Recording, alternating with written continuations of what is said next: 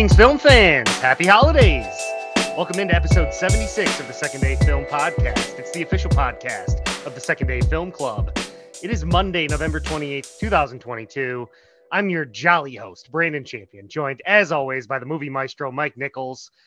Really appreciate anyone and everyone who's decided to listen to this random one in a million film podcast featuring two normal dudes with big mouths who just love movies.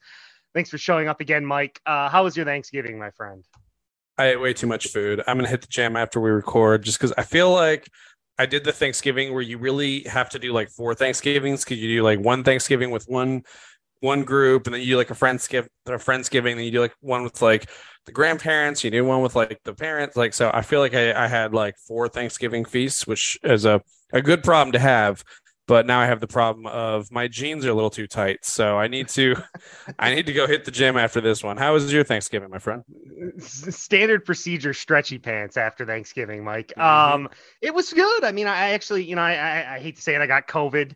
Uh so we had to cancel the family plans, but you know what? It ended up just being, you know, me and my wife and my dude, my new daughter, and my dog and my cat, and we just sort of hung out at home. And uh, we got Bob Evans to go Thanksgiving, which actually I was quite pleased with. Uh, you know, got they threw a little ham in there. I don't know about you, but I love ham on Thanksgiving. I know turkey is like more traditional, but I'm a big ham on Thanksgiving guy. You got any thoughts on that?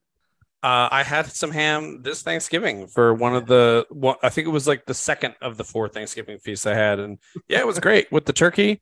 Uh, yeah, also did yeah. a little uh uh oh, what's the what's the thing where you like put the three meats inside of each other? A tofu turducken. Like, turducken. I had some turducken too. That was excellent.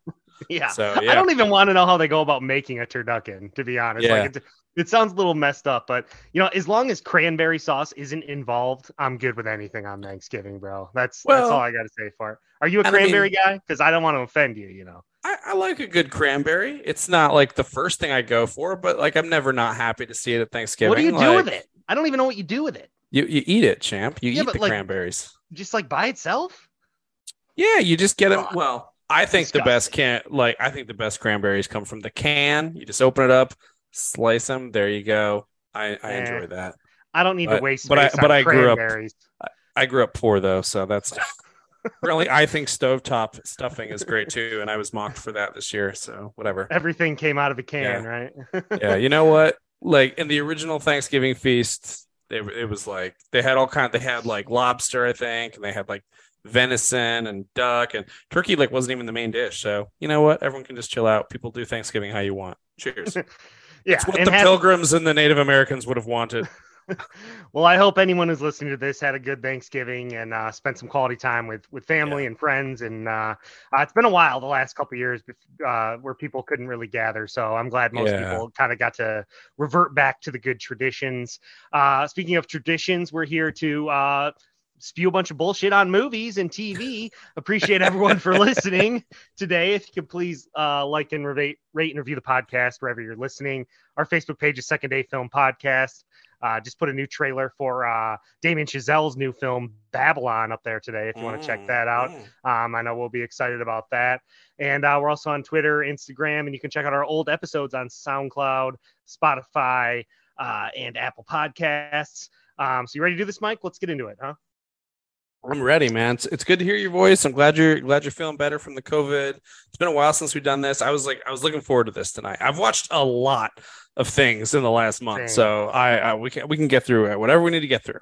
It's been a crazy like couple months or so, especially yeah. in terms of TV. You know, we had we had oh you know, yeah, Lord of the Rings uh, show come out, which mm-hmm. we reviewed last pod. House of the Dragon, which we're about to review in a, in a few minutes here. Andor, which is coming up on today's episode. Uh, I mean, just crazy with the, with shows that we've been waiting for forever coming out. So it, it, no shortage of things to watch, especially on the TV side. And we're gonna do two TV shows, as I just said tonight. Uh, we're gonna start with House of the Dragon, Mike. Uh, this is one that is obviously has been super, super anticipated, basically mm-hmm. since Game of Thrones went off the air a couple years ago. It is a Game of Thrones prequel. It's created by Ryan J. Condal. He is the showrunner. An internal succession war within House Targaryen at the height of its power, 172 years before the birth of Daenerys Targaryen like Game of Thrones, it stars an ensemble cast led by Rhys Ifans, uh, Matt Smith, Graham McTavish, Pat- Paddy Considine, uh, Emma D'Arcy, uh, Olivia Cooke, Millie Alcock, Emily Carey, uh, among others. And Mike, you know, I, will toss it to you in a second here, but like Game of Thrones, obviously a show that we both have a lot of fond memories of. I know it's one of our both, you know, it's one of our favorite shows. It's my favorite show of all time. Uh, last couple seasons, obviously, we don't need to get into that. Had some major issues. I, I'm we've had so many discussions off the air about how Game of Thrones mm-hmm. ended. I tend to be a little bit mm-hmm. more favorable to it. Don't think it's as bad as as the internet masses made it out to be. I still think it's better than 90% of television, even with its flaws.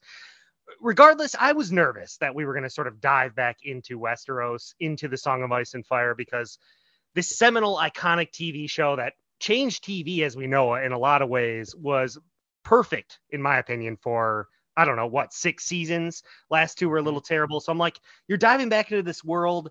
You've got this huge budget, record-setting budget. You know, at risk of ruining the good things that people liked about Game of Thrones, you're always doing a risk when you throw it back to the same universe. So I was nervous coming into this one, but I was pleasantly surprised, Mike. This this ended up being one of my favorite shows in its own right, uh, and, and, it really just looks amazing. But I'll, I'll toss it to you. Give me a thought on on House of the Dragon. Acceptable it was a it was a solid return uh, to the world of Westeros. Um, I'm not really familiar with this storyline. I mean, I had read some of the books of Game of Thrones, so I knew a little bit of what would happen in the show. But this story is taken from George R. R. Martin's um, Fire and Blood novel, um, which is like kind of explores the history of the Seven Kingdoms, and this is specifically following um, uh, like basically Prince Daemon Targaryen and Rhaenyra Targaryen and their kind of rise to power, as well as this uh, civil war of the Targaryens households called the Dance of the Dragons. Um, first episode starts off strong, you know. They they they kind of bring you back to the world, and there's good like it's like okay, there's good interesting characters, good character development. We get to see some intense experiences of childbirth uh not just in the first episode but kind of throughout Constantly. this season. It's like okay it is really drilling into you that having a baby in in like you know in a medieval kind of setting would have been a rough scary experience. And uh and they they they just kind of force force that reminder on you many many times throughout this show which in some ways is like oh like wow this is so intense. But also it's like yeah good like I love it when Game of Thrones actually uses historical experiences to kind of shed light on human stories. And so I, I kind of liked where we were going with the first episode. And um, you know, and then like we just start doing these jumps, and I think that's where the show started losing steam for me a little bit because it wasn't as much about character building. Now it was just plot dumping. Um, so characters start aging really quick, episode to episode by the time we get to the end of the like you know final episode of the season i swear like some of the children look older than their mothers. It's a little awkward. Um and also like because they have to do some jumps some of the like some of the action gets a little bit uh kind of what happened with game of thrones the final season where it takes spectacle over gritty reality where it's like, okay, hey, this person's just gonna have this intense fight and it's gonna be bloody and it's gonna be this, but it's like, well, why did that just happen? Why would this character choose to do this? Also, why would the other characters just stand around? You know, so there were definitely moments of this new show that did choose spectacle over storytelling. Um, and yeah, some of the age jumps were a bit, uh, you know, not helpful, but overall, there is good character development. There's interesting characters. I don't know how relatable they are but it's well done. And like by the end of the season you do kind of care about what's happening and it makes you interested for more. So right. i don't think this was as great as everyone like maybe said it was but it was still fine. It was still enjoyable. It had some really good things in it. And even with the flaws i, I would keep watching for season two I mean, it, it looks amazing first and foremost. Yeah, you could, does. I mean, we expected that. The dragon CGI, which there's so more dragons in this than we had to deal with in Game of Thrones, and it, it, looks amazing. I thought some of the hokey things, like in Game of Thrones, were when like Daenerys would actually be riding Drogon, and sometimes it looked a little goofy. At times, that sort of crept in here, but I think they did a better job of sort of making it look more natural. Um, with Dragon Riders, I mean, it's it's much more like at this time period, it's much more of like a commonplace thing, like they're hopping on their horse, so they have like saddles and stuff, and I think that sort of helped the CGI in a way. Um, but you know, sets, costumes amazing. The, big walk and talk that they do through the castle, you really get a sense in the scope of the Red Keep. I do agree that the time jumps are a little bit distracting early on because I didn't expect that when I was watching the show for us to jump like years and years and years. Because yeah. when you compare it to Game of Thrones, especially the early seasons, what was the hallmark of Game of Thrones? It had a very slow, deliberate pace where we were seeing like every sort of aspect uh, of of character development happening in real time. Where like characters would spend like a whole season traveling somewhere, for example. And then all yeah. of a sudden you're thrust back into Westeros in this prequel and we're seeing an event and then jumping three years and then seeing another event and jumping three years. So once I sort of got used to the time jumps and realized, okay, this is what's going to happen, we're sort of seeing snapshots of the development of this sort of rivalry. It sort of made more sense to me. And I, once I sort of got used to that's what it was going to be, because what I realized by the end of this thing is basically the entire season is set up right? It's it's mm-hmm. basically a prequel to the main narrative, which is the Dance of Dragons, which you mentioned. Yeah. So I'm thinking, and I don't know this, I'm thinking when we get to season two, I'm I'm not sure the time jumps will be there as much. I think it'll be much more of a slowly i mean i could be wrong but i think it i think what really was happening here is the showrunners felt that it was really important for us to understand these dynamics between this sort of family and these two families i guess and sort of see all these little things that sort of build up this animosity to lead to the Dance of Dragons. I, thought, I think they felt it was really important that we see all these nuances in their relationships through the years. So that way, when war actually does happen, it's believable for us. I feel like the time jumps could have been done like okay. I just feel like the way they chose to do it didn't work. Like I like one way I think they could have done it that it could have worked was had they told the story not chronologically like because they chose to be like this is the next moment this is the next year this is the next thing they then just kept jumping up. And because like for some points of the story only one real main plot point happens in this one year they jump to these characters who are all these new actors just for like one or two episodes and then all of a sudden they're gone. It's like wait another jump? Like it just it's a little disorientating. So i feel like had they done it maybe not chronologically that could have worked a little bit better if they had maybe done some of the jumps as flashbacks.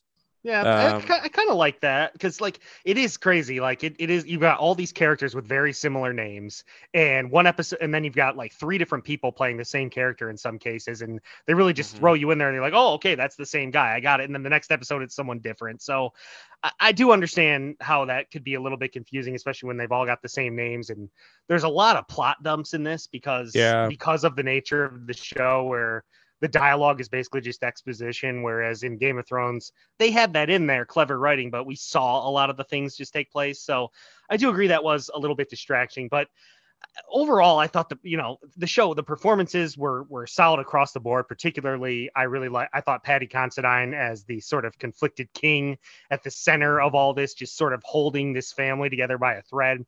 Yeah. i thought he was incredible particularly in the episode when he has to limp to the you know the the iron throne and and tell people yeah. what set people straight or when he pleads with them at dinner to get over their squabbling for the realm and for the old man. I thought that was incredible. I mean there was good performances throughout.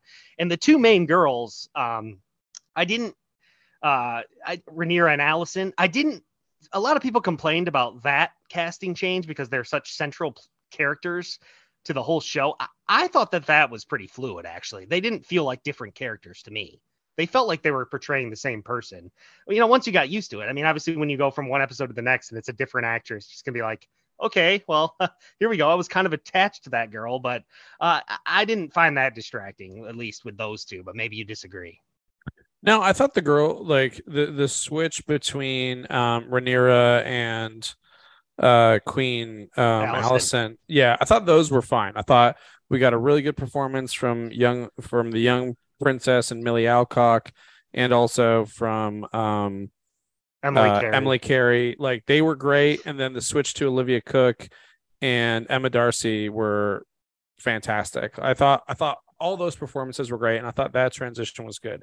Mm-hmm. Um, some of the boys was like the boys weren't aged like in a way that worked. I think for some of the stuff. Like I'm sorry, but like the kid with uh, man, I'm forgetting his name. Is it Prince? Um, uh, so many the, of them.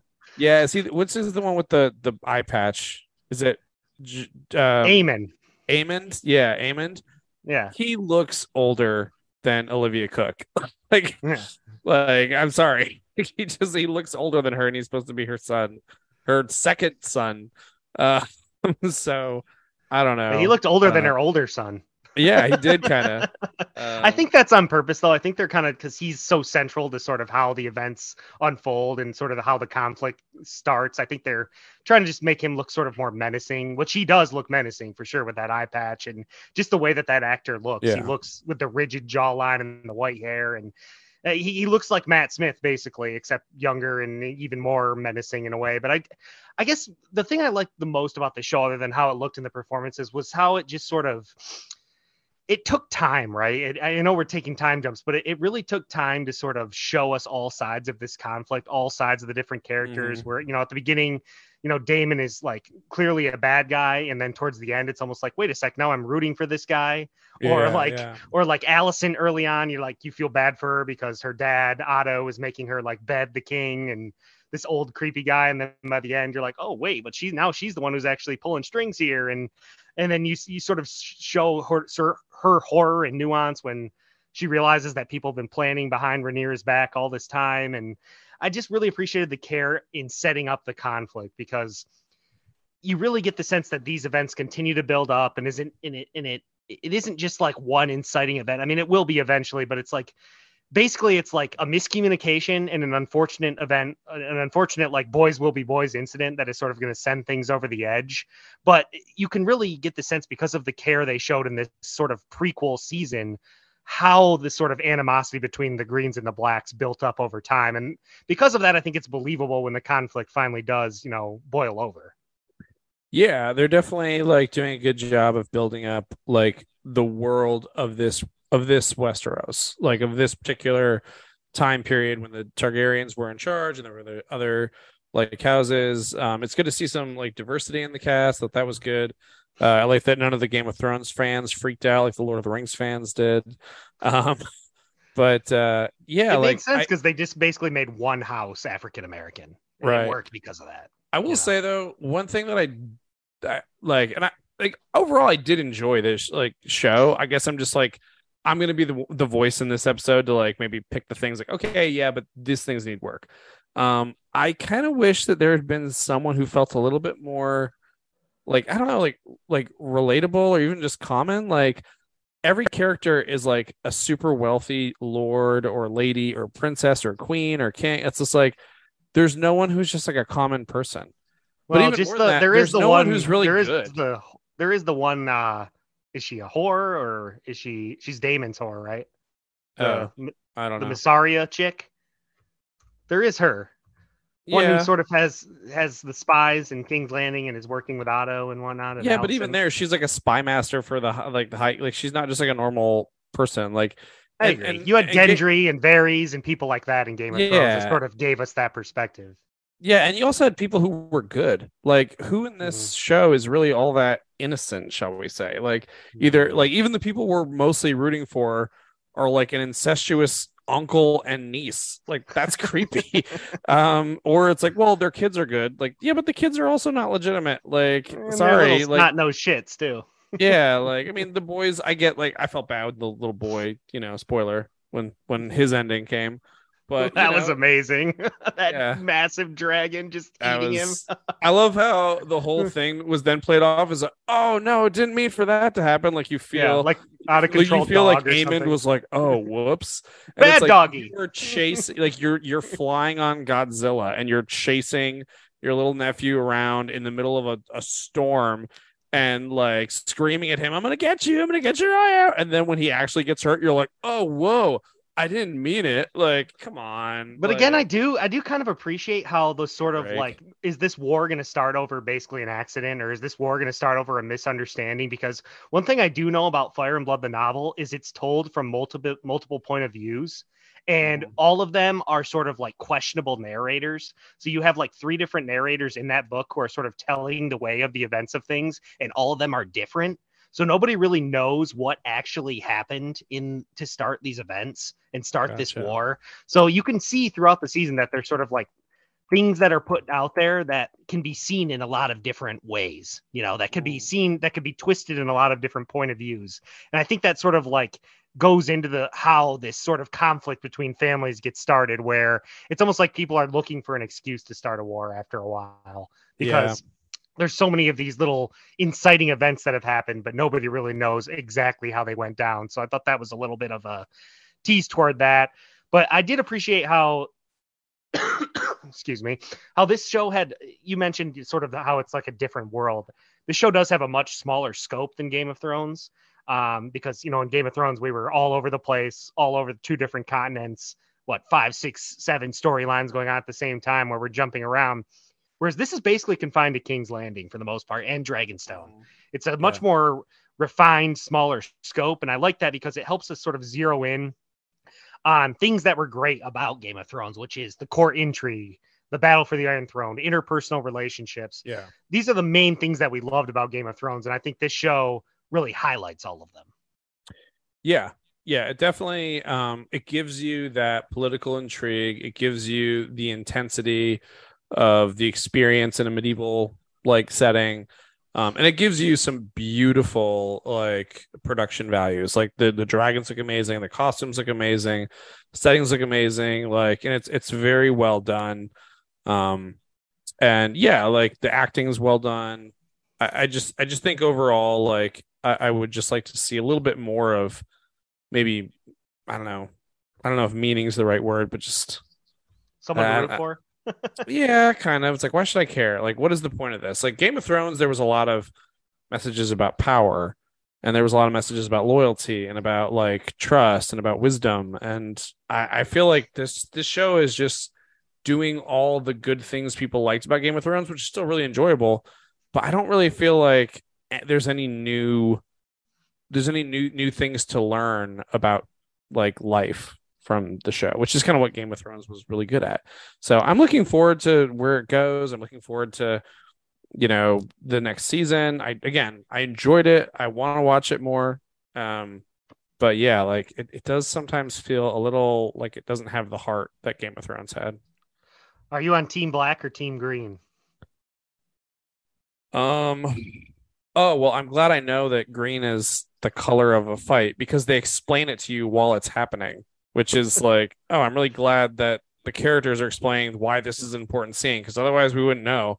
So that I was I was annoyed. That whole wedding part, part annoyed me just because Sir Criston Cole like just murders someone of the other like house, like a very high up person in their house in the middle of the wedding, and they're all just like, okay, well let's get the serum. Like he's not executed for this.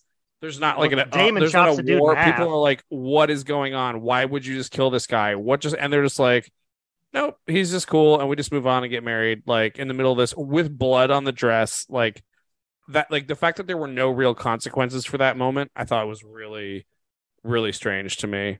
And it also just didn't make sense why Sir Criston Cole just kills someone. Like he's a he's a knight. He's like my like a couple scenes before. He's like my whole life is about honor and da da da da. And it's like, yeah, he feels slighted jealous, by bro. the princess, but yeah, but you get jealous. You don't just murder someone in the middle of a wedding by beating them to death, like in a public, like celebration. like that that snap did not make any sense to me. I was like, that just doesn't feel like like what characters would really do. If that, if if I don't know. so you're on the you're on team black then Uh, I'm rooting for, I'm rooting for the the kids to not die. That's what I'm rooting for. Uh, yeah, I'll root for. I like Rhaenyra. I'll root for her. Yeah, that's Uh, Team Black. I think that's the way the show wants you to root. I really do. They make they make Otto look like the bad guy for the most part. And by the Yeah. end, at first it's Daemon's the bad guy, but then Otto's the. I, I just love how the show sort of flips on its head. But I would say overall, I, I like the show more than you. I gave it an eight eight point five out of ten. I think it. I think it's a worthy successor. I think it did its job for what it was doing to set up uh, subsequent seasons, and I'm excited for it. So, I give it a I give it a B plus. All right, let's. Well, Uh, I give the Dra- first season. I give the first season a B plus because Yeah, We know the Game of Thrones, the grades change season to season. it's all great. Uh, mm. and uh, okay, so that's uh, House of the Dragon. It's on HBO Max. So from one mega franchise to another, uh, onto Andor, which is the latest Star Wars show on Disney Plus. Uh, this show was created by Tony Gilroy, and it is a prequel series to Star Wars Rogue One in an era filled with danger, deception, and intrigue. Cassian Andor will embark on a path that is destined to turn him into a rebel hero. Of course, the one we saw in, in Rogue One, he is again portrayed by Diego Luna. This is a, another ensemble cast: Stellan Skarsgård, Genevieve O'Reilly, Denise Gough, uh, Anton Lesser. I mean, this we got people popping in and out of here. Uh, Andy Serkis shows up in this. Um, who's our guy who plays Saw Gerrera? I can't think of his dang name right now. Uh, uh man, what is it? Forest Whitaker. There we go. That's Forest Whitaker. Yes. How could I forget the great Forest Whitaker?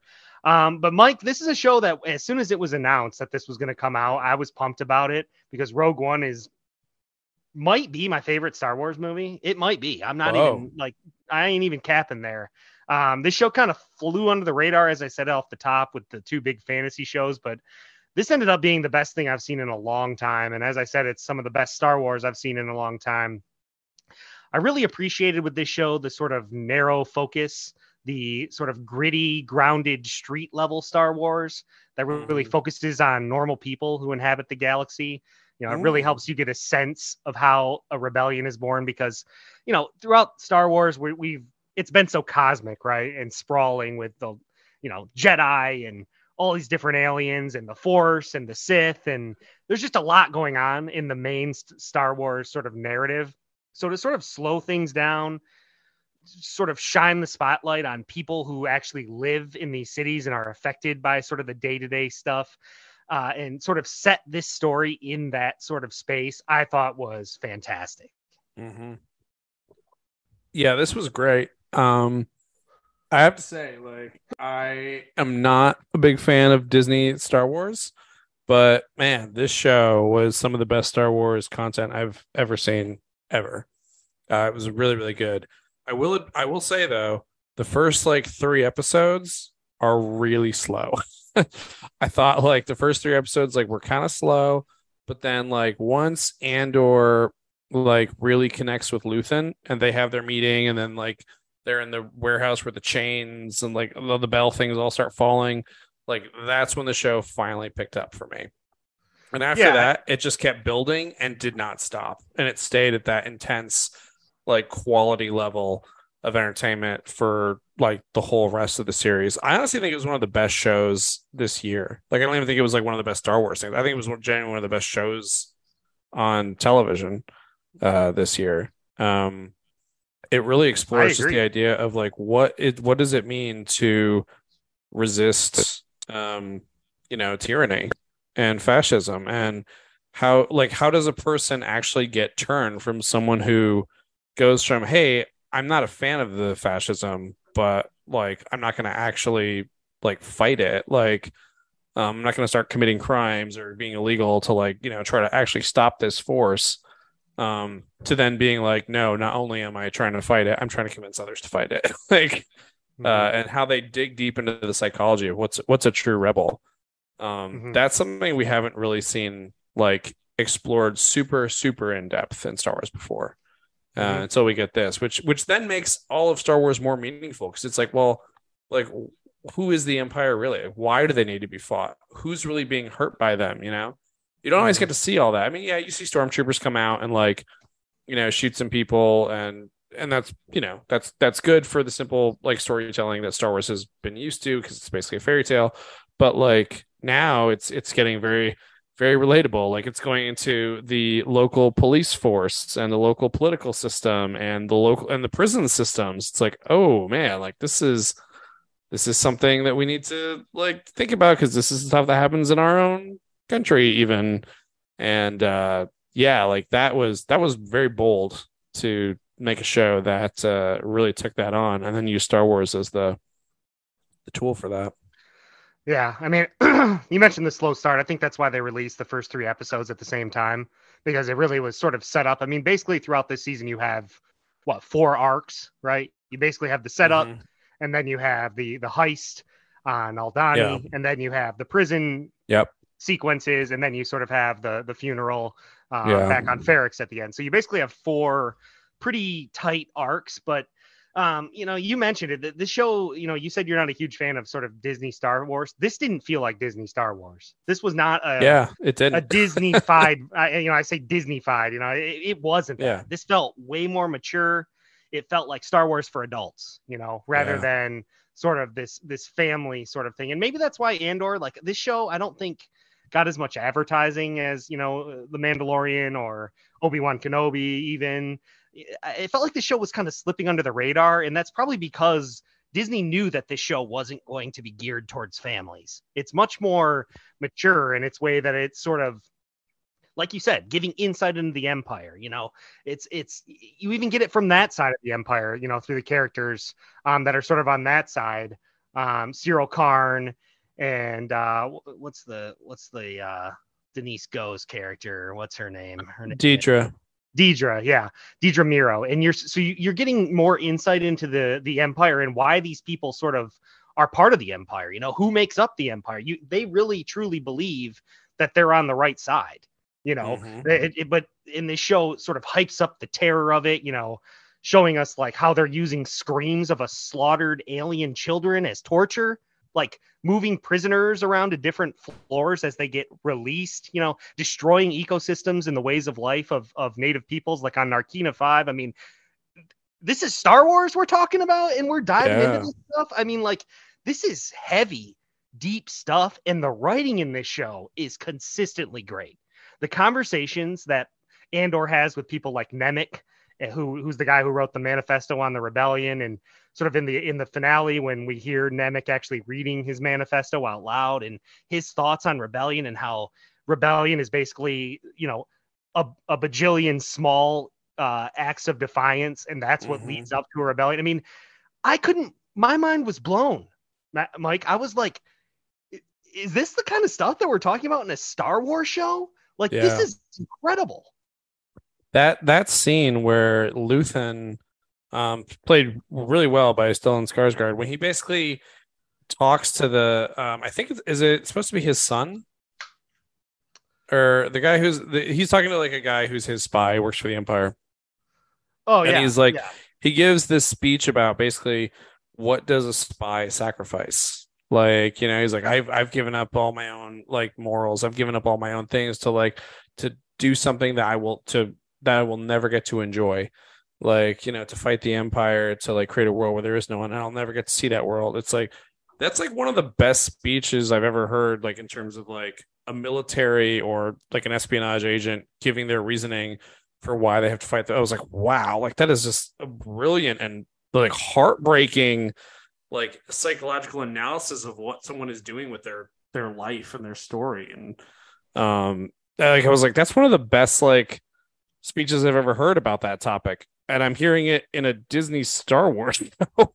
Yeah. Um, and just the scene where where Andor is trying to say goodbye to his adopted um mom, you know, uh Maarva, and he's like, No, come with me. Like, I'll like I can't leave you, I'll miss you or something. And I won't be able to I won't I won't have peace without you.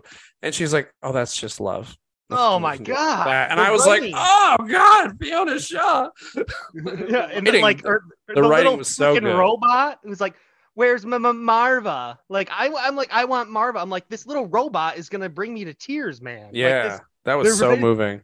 like the, the writing in this, there was multiple sequences that literally I was like standing up cheering because I was so hyped up. Like, it was like I was watching a, you know, my favorite football team playing a game and they scored a touchdown. Like the Which- eye episode, Yeah, when the they're going through the oh, eye, so cool. the, yeah, the prison break, the yeah, Luthen's space battle with the TIE fighters, which by the way, the TIE fighters, they hype up that sound that the TIE fighters make in this and make it yeah, so terrifying in Yeah. this. You know, the riot at the end, right after Maarva gets them going and they kick the robot over, and that's what triggers everyone to be like, oh, hell no, you don't touch my robot.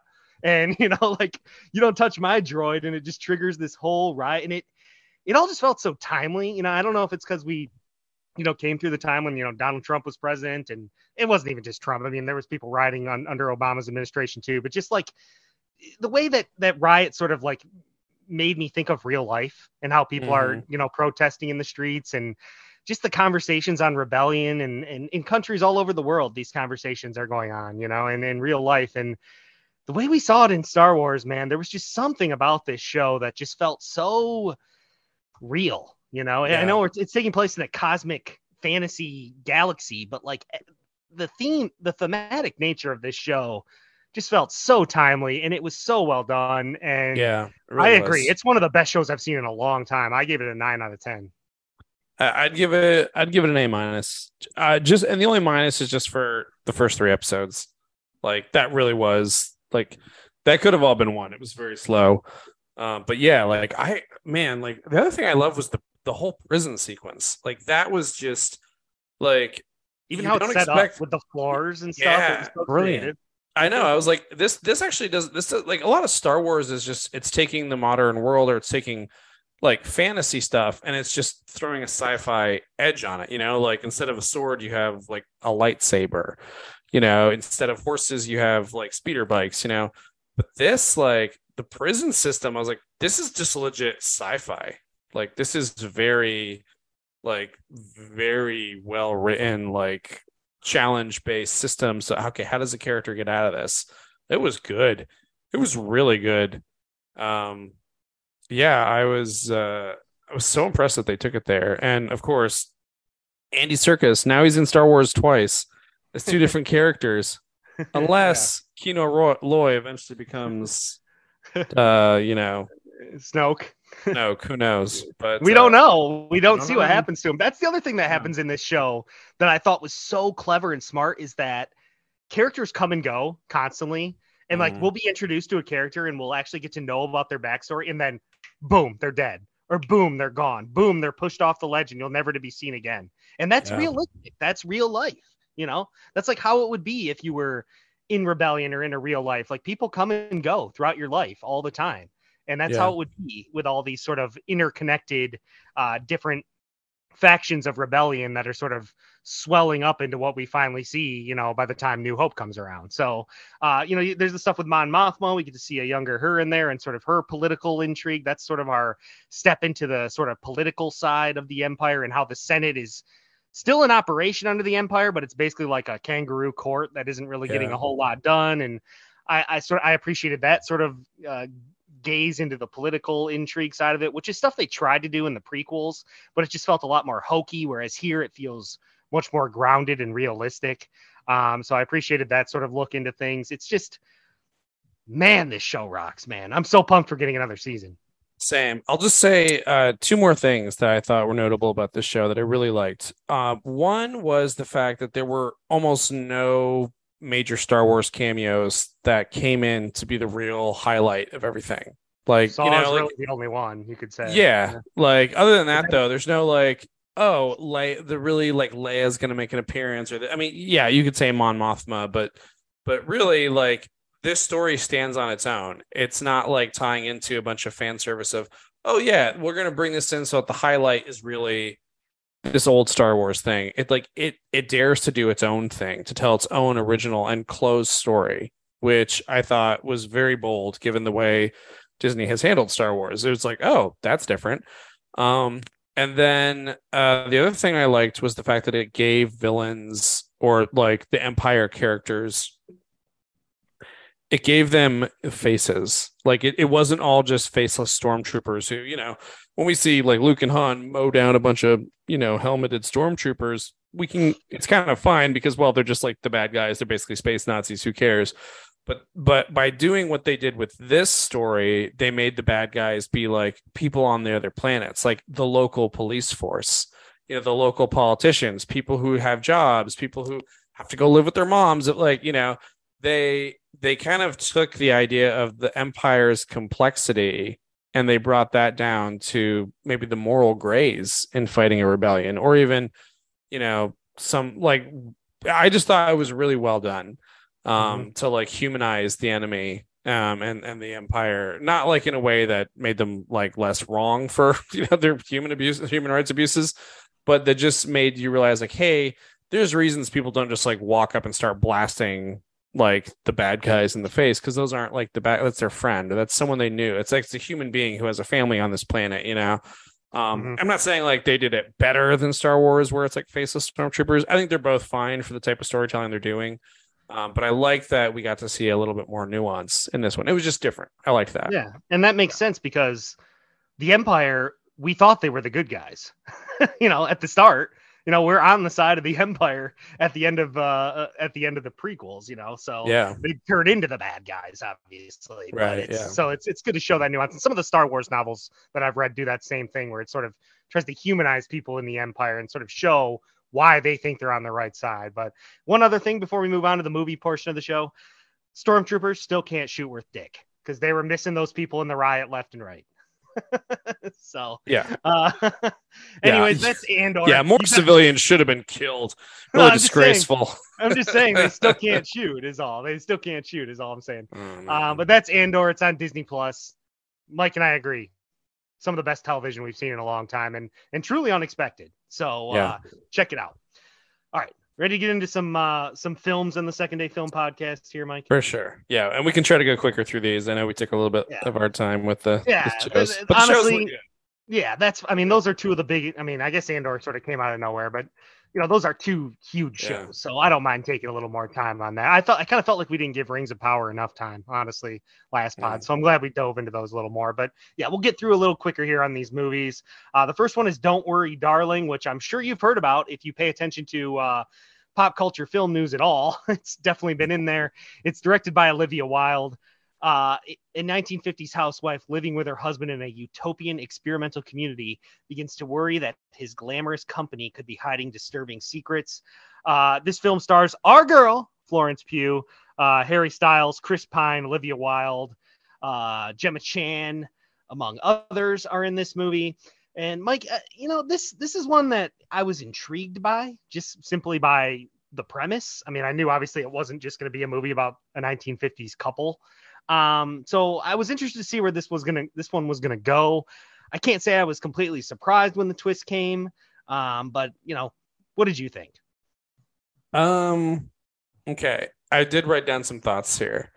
So overall, I thought it was like it was fine. Like it, it kind of reminded me of um, uh, what was that Hugh Jackman movie we watched? A couple. Oh yeah, uh, Uh, Re- reminiscence was that what it was called? yeah, something like that. It kind of reminded me of Reminiscence, where it was like that was fine, but nothing like you know, nothing really that mind blowing or or even that original.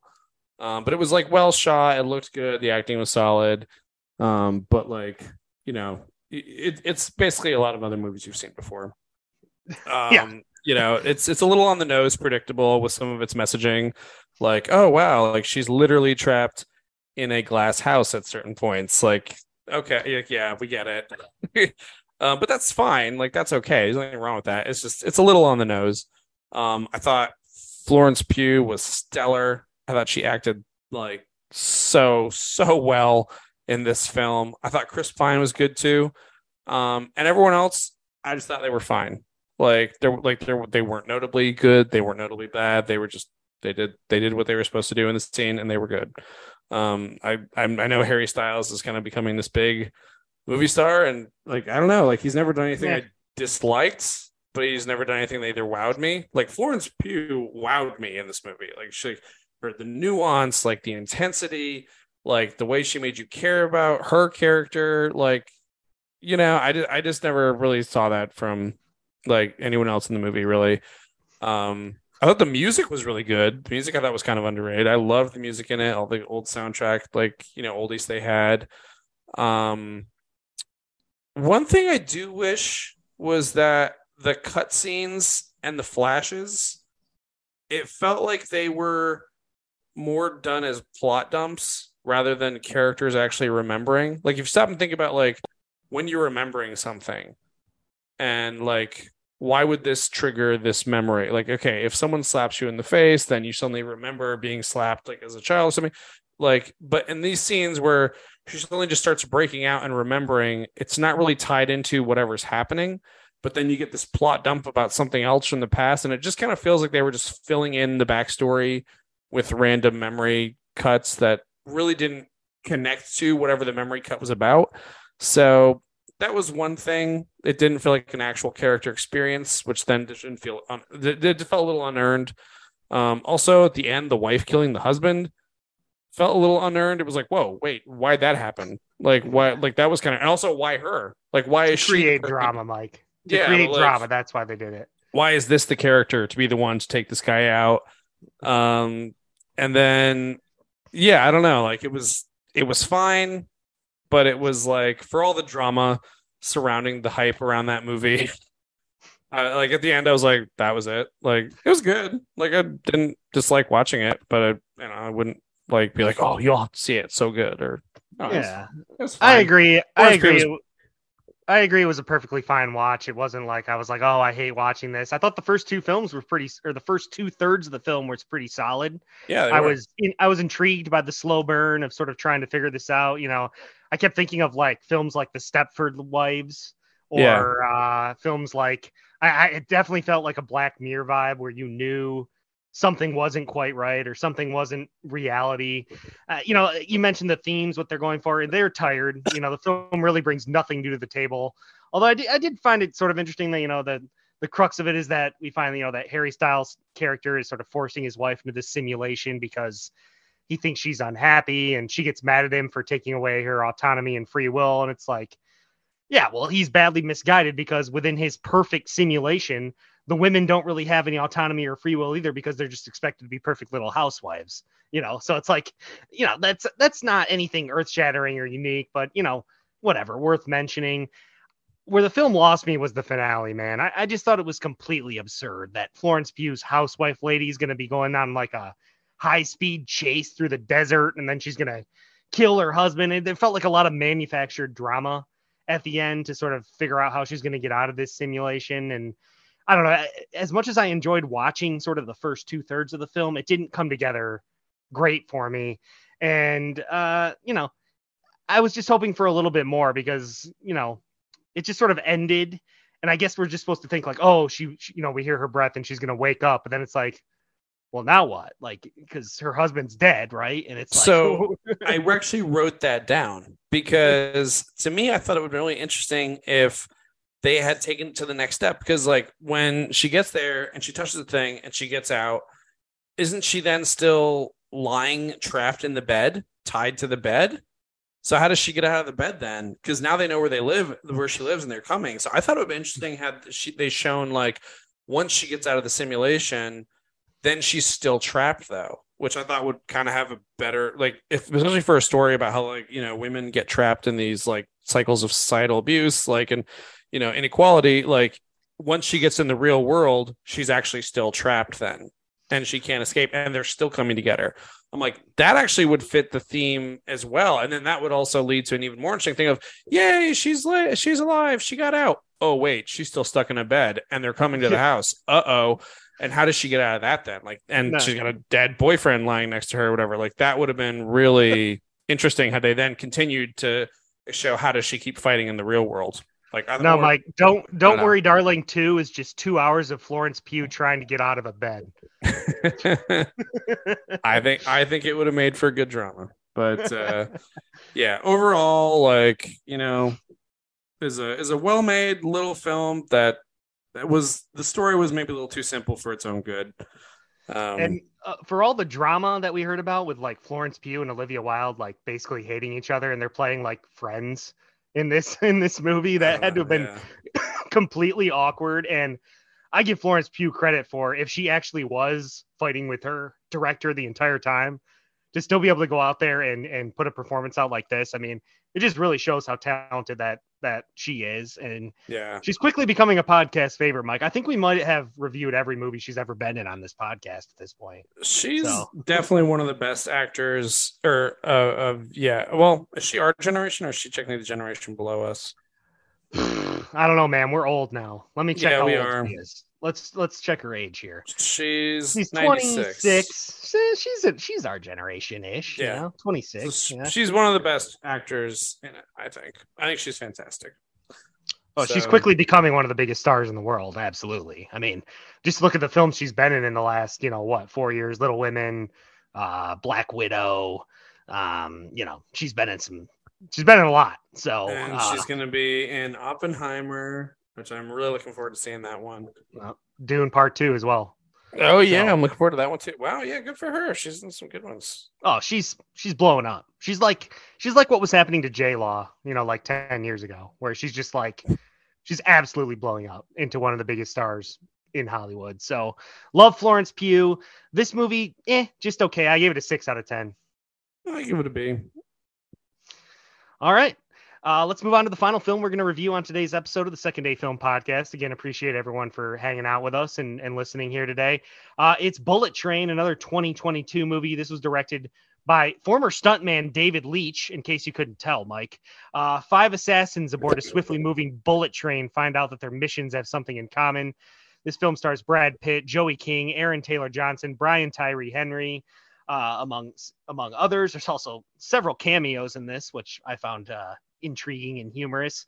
Um, but Mike, you know, David Leitch, it didn't surprise me when I saw that he was directing this movie. As I said, he's a former stuntman, but other films he's directed, he actually directed John Wick. He was an uncredited director in that. Actually, it was before he sort of had directing chops, so they gave it to the Stahelski. But um, you know, other films like uh, Atomic Blonde, Deadpool Two, Fast and the Furious, Hobbs and Shaw. I mean, these are all movies that feature hand-to-hand combat, fighting, and that's no different in Bullet Train. And I thought the fun, free, uh, creative fight sequences were the most entertaining part of this movie. Yeah, it felt like it, honestly, it felt like a video game that then had been sort of directed by Quentin Tarantino, but had been like put through the Marvel like, hey, characters should talk in very jokey ways, like that. That's how I would describe. Like there, there was a little bit of John Wick to it, where you got all these like different colorful assassins. There was a little bit of, you know, just Quentin Tarantino to it. The way like all the There's the characters Deadpool these, like, to it with the wisecracking. yeah, the, like the title screen. Oh yeah, even the random Ryan Reynolds cameo for no reason. Oh, Uh, yeah. um, yeah, it's like it's trying to be funny, but I don't know how well the humor landed for me personally. I remember thinking like, okay, that movie was fine, uh, but like I don't know that it was more than just that. Kind of like, uh, you know, um, the the one we just reviewed. Don't worry, darling. It's like, okay, yep, I get it. That was the premise. That's what it was. It does it, and it's not more than that. It's you know, but like I will say there was much more energy uh, going on in this film just because it was a heavy stunt film. So you're watching a lot of action sequences, and there's like a lot of flips and kicking and um, you know witty banter. Uh, but overall, it was just kind of like a popcorn film. I'm a sucker for inventive, creative fight sequences. I've said it a hundred times on this podcast, whether it's John, John Wick, uh, whether it's Shang-Chi and the Legend of the Ten Rings. I just love when sort of kung fu and martial arts are used in a clever way. And you've got people fighting with all manner of stuff in this movie, whether it's, you know, vodka bottles or uh, briefcases or venomous snakes or whatever. It's Mhm. all going on in this. And I too created, uh, appreciated the sort of frenetic pace of the film because once this thing gets going, it just goes and goes and goes, uh, kind of like the train itself, actually. and and the story just sort of continues to unwind as we see how these characters are sort of interconnected. I like how the camera often just moves fluidly throughout the train, where we get a sort of sense of space within the train and where the characters are in relation to each other. And the train itself almost feels like a, a character in itself in this. It's very distinct, and each car has sort of its own personality and look to it. And I think Mhm. that's important because it sort of gives us sort of a sense of where all the different assassins are in relation to each other. And I, I think that's important because early on, you're kind of like, whoa, we got like four different things going on. These people are talking about seemingly unrelated things. We know they're going to come together. But at first, you know, you're you're sort of like, okay, how are these people all related to? This person's here, these two are here, this person's here. And uh, even with the plot early on, there's a lot of like, you know, Brad Pitt will walk by someone and then we'll see, you know, Lemon and Tangerine talking to each other, or Yeah. you know, someone will randomly bump into each other. So I, I sort of like the the fluid nature of how the film uh sort of was portrayed and sort of uh developed on screen. Dude, when Lemon hits the guy with the van at the end, that made me laugh so hard. That was the girl, really, you mean? Doesn't Uh, hit the girl? yeah, that Yeah. was that was really really funny at the end. Uh, and just I love that Brad Pitt's character, like his his superpower was he was lucky. That just kind of made it fun because Or you knew that. Well, yeah, because you knew whatever unlucky. was going to happen was like it wasn't going to happen to him, but you didn't know how, and so that was the fun. It was almost like a magic trick. You're like, I know he's going to get out of it because of some silly lucky thing, but I don't know how, and that was fun to watch. Mhm. Um, yeah, it, it was a good cast. Uh, but uh, yeah, overall, it was it was just it was a very simple film. I, I agree that the the stakes never really feel that high because there's like Yeah. this goofy vibe to the whole thing. You know, the, the, the it never lets us really get like lost in sort of the drama of what's actually happening because we're like doing these random cuts to 47 minutes prior or 20 years ago and we're getting like a backstory for a character that they give us his entire backstory and then he gets killed five minutes later and it's just sort of like Yeah, the, the whole thing it does feel tarantino-esque like kill billish in that Mhm. way. Yeah, um but it's obviously it's not kill bill just so i'm clear um but you know like it has that vibe where like the you know the carrot the assassin names are just popping up on screen like it's like a comic book and then you know we're going to go back in time and get their sort of non-linear storytelling but then we're just going to kill them off because well that person served their purpose and but there is just sort of like this I don't know if campy is the right word, but it's sort of just like it's not it's never taking itself that seriously. And for that reason, I can't take it that seriously. yeah. I will say, apparently, there was some drama with this movie because it's based on uh, a novel, which is, I guess, everyone in the novel is Asian, and so then they did this movie, and everyone's mostly not Asian. So there was a little bit of drama with that. This movie, just just want to. I, I don't really know what the drama is, so I probably shouldn't speak to it too much. But it was just worth mentioning. I do. I that- heard it. It's it's because there wasn't because they put white people in it. That's they Yeah. wanted all Asian actors, and I get that. I understand that. You know, eh, but it's not like we haven't had Asian representation in films lately. I mean, we have. We just reviewed one not that long ago. That was a fantastic representation and uh, everything, Sure. everywhere, all at once. So Oh yeah. Uh, you know, I and you know we had Crazy Rich Asians, we've had Shang Chi, we've had. There's been a, a few, so it, you know I'm okay when they if they want to replace. You know, we see it all the time. Like they'll replace a male character with a female character, or sometimes they'll change. It's creative license, and I'm okay with filmmakers taking some of that. And if you want to have a superstar like Brad Pitt helming your film because they, you think it's going to help it, you know, I get why that makes sense from a business standpoint. And this film did make money, a lot actually. It had a budget of 90 million and made 240 million dollars in the box office. So people went and saw this movie for some reason. Oh wow, I, I didn't know it made that much. I saw on uh, I think I saw this on was it like National Movie Day or something where like all movies were like uh, major discount. So we Oh, Catherine and I went to Syria Theater and saw this was the movie I saw for National Movie Day. So it'll always It hold that have special place in my enough heart. It had been entertaining enough in theaters. You know, it's a popcorn flick, and that's that's not a bad film to go see on National Movie Day. So Uh, I'll give this one a I'll give it a B. Uh, I gave it a six and a half out of ten, so just slightly better than Don't Worry, Darling. You ever seen the movie Snowpiercer? Loved it. Yeah, Great movie. that, I, I just thought of it because that movie takes place on a train too, and you have a lot of this sort of fighting. That movie's speaking of serious vibes. That one has a serious tone to it, and the stakes feel really high in that one. So obviously a better movie than this, but uh, you know, Hey. I was I was thinking about that movie when I was watching this.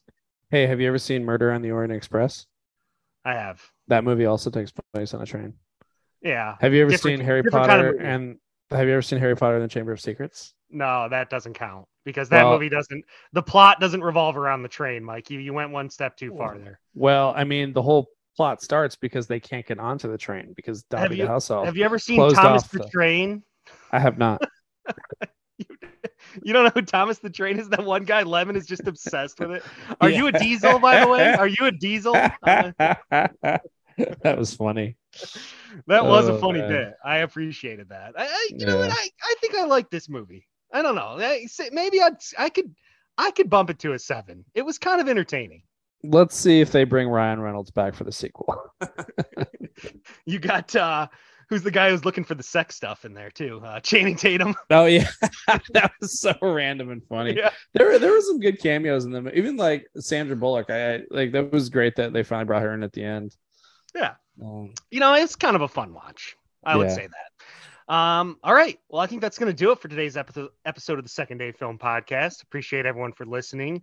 Uh, again, our episodes are on SoundCloud, Spotify, Apple Podcasts, and our Facebook page of the Second Day Film Podcast. You got anything else to say before we get out of here, Mike? Obviously, we got a lot of movies coming out. Uh, Black Panther's out. Uh, Avatar: The Way of Water is coming out. Uh, I heard it has to be like the third or fourth fourth uh, biggest box uh, grossing movie ever to to make money. So uh, James Yeah. Cameron really going on a limb there, but it probably will make money. I mean, it looks amazing. So That's a movie that I'm not necessarily excited for, but I'm still like, I definitely need to see it on the big screen. Maybe not like IMAX or something, but it's it's like you go you go to you go to the theater to watch spectacle to see something like huge on a big screen, and Avatar is like you know that's a movie designed for the theater watching. So I definitely will try to go see it. But I yeah, I'm I'm- going full IMAX. I'm going full Yeah. IMAX for it. I think I'll drop the money on it. Why not? Um, all right. Well, let's get out of here. I think we're going long. Again, appreciate everyone for listening. Hope everyone had a good Thanksgiving. Uh, got got December rolling up here, Mike. Can you believe 2022 is already almost over, man? I feel like this year flew by. dude. It, it yeah, parts of it didn't, but then it did. Yeah. All right. Well, let's get out of here. Again, appreciate everyone for listening. And for Mike Nichols, I'm Brandon Champion. Thank you once again for listening to the Second Day Film Podcast. We'll talk to you next time, and we'll see you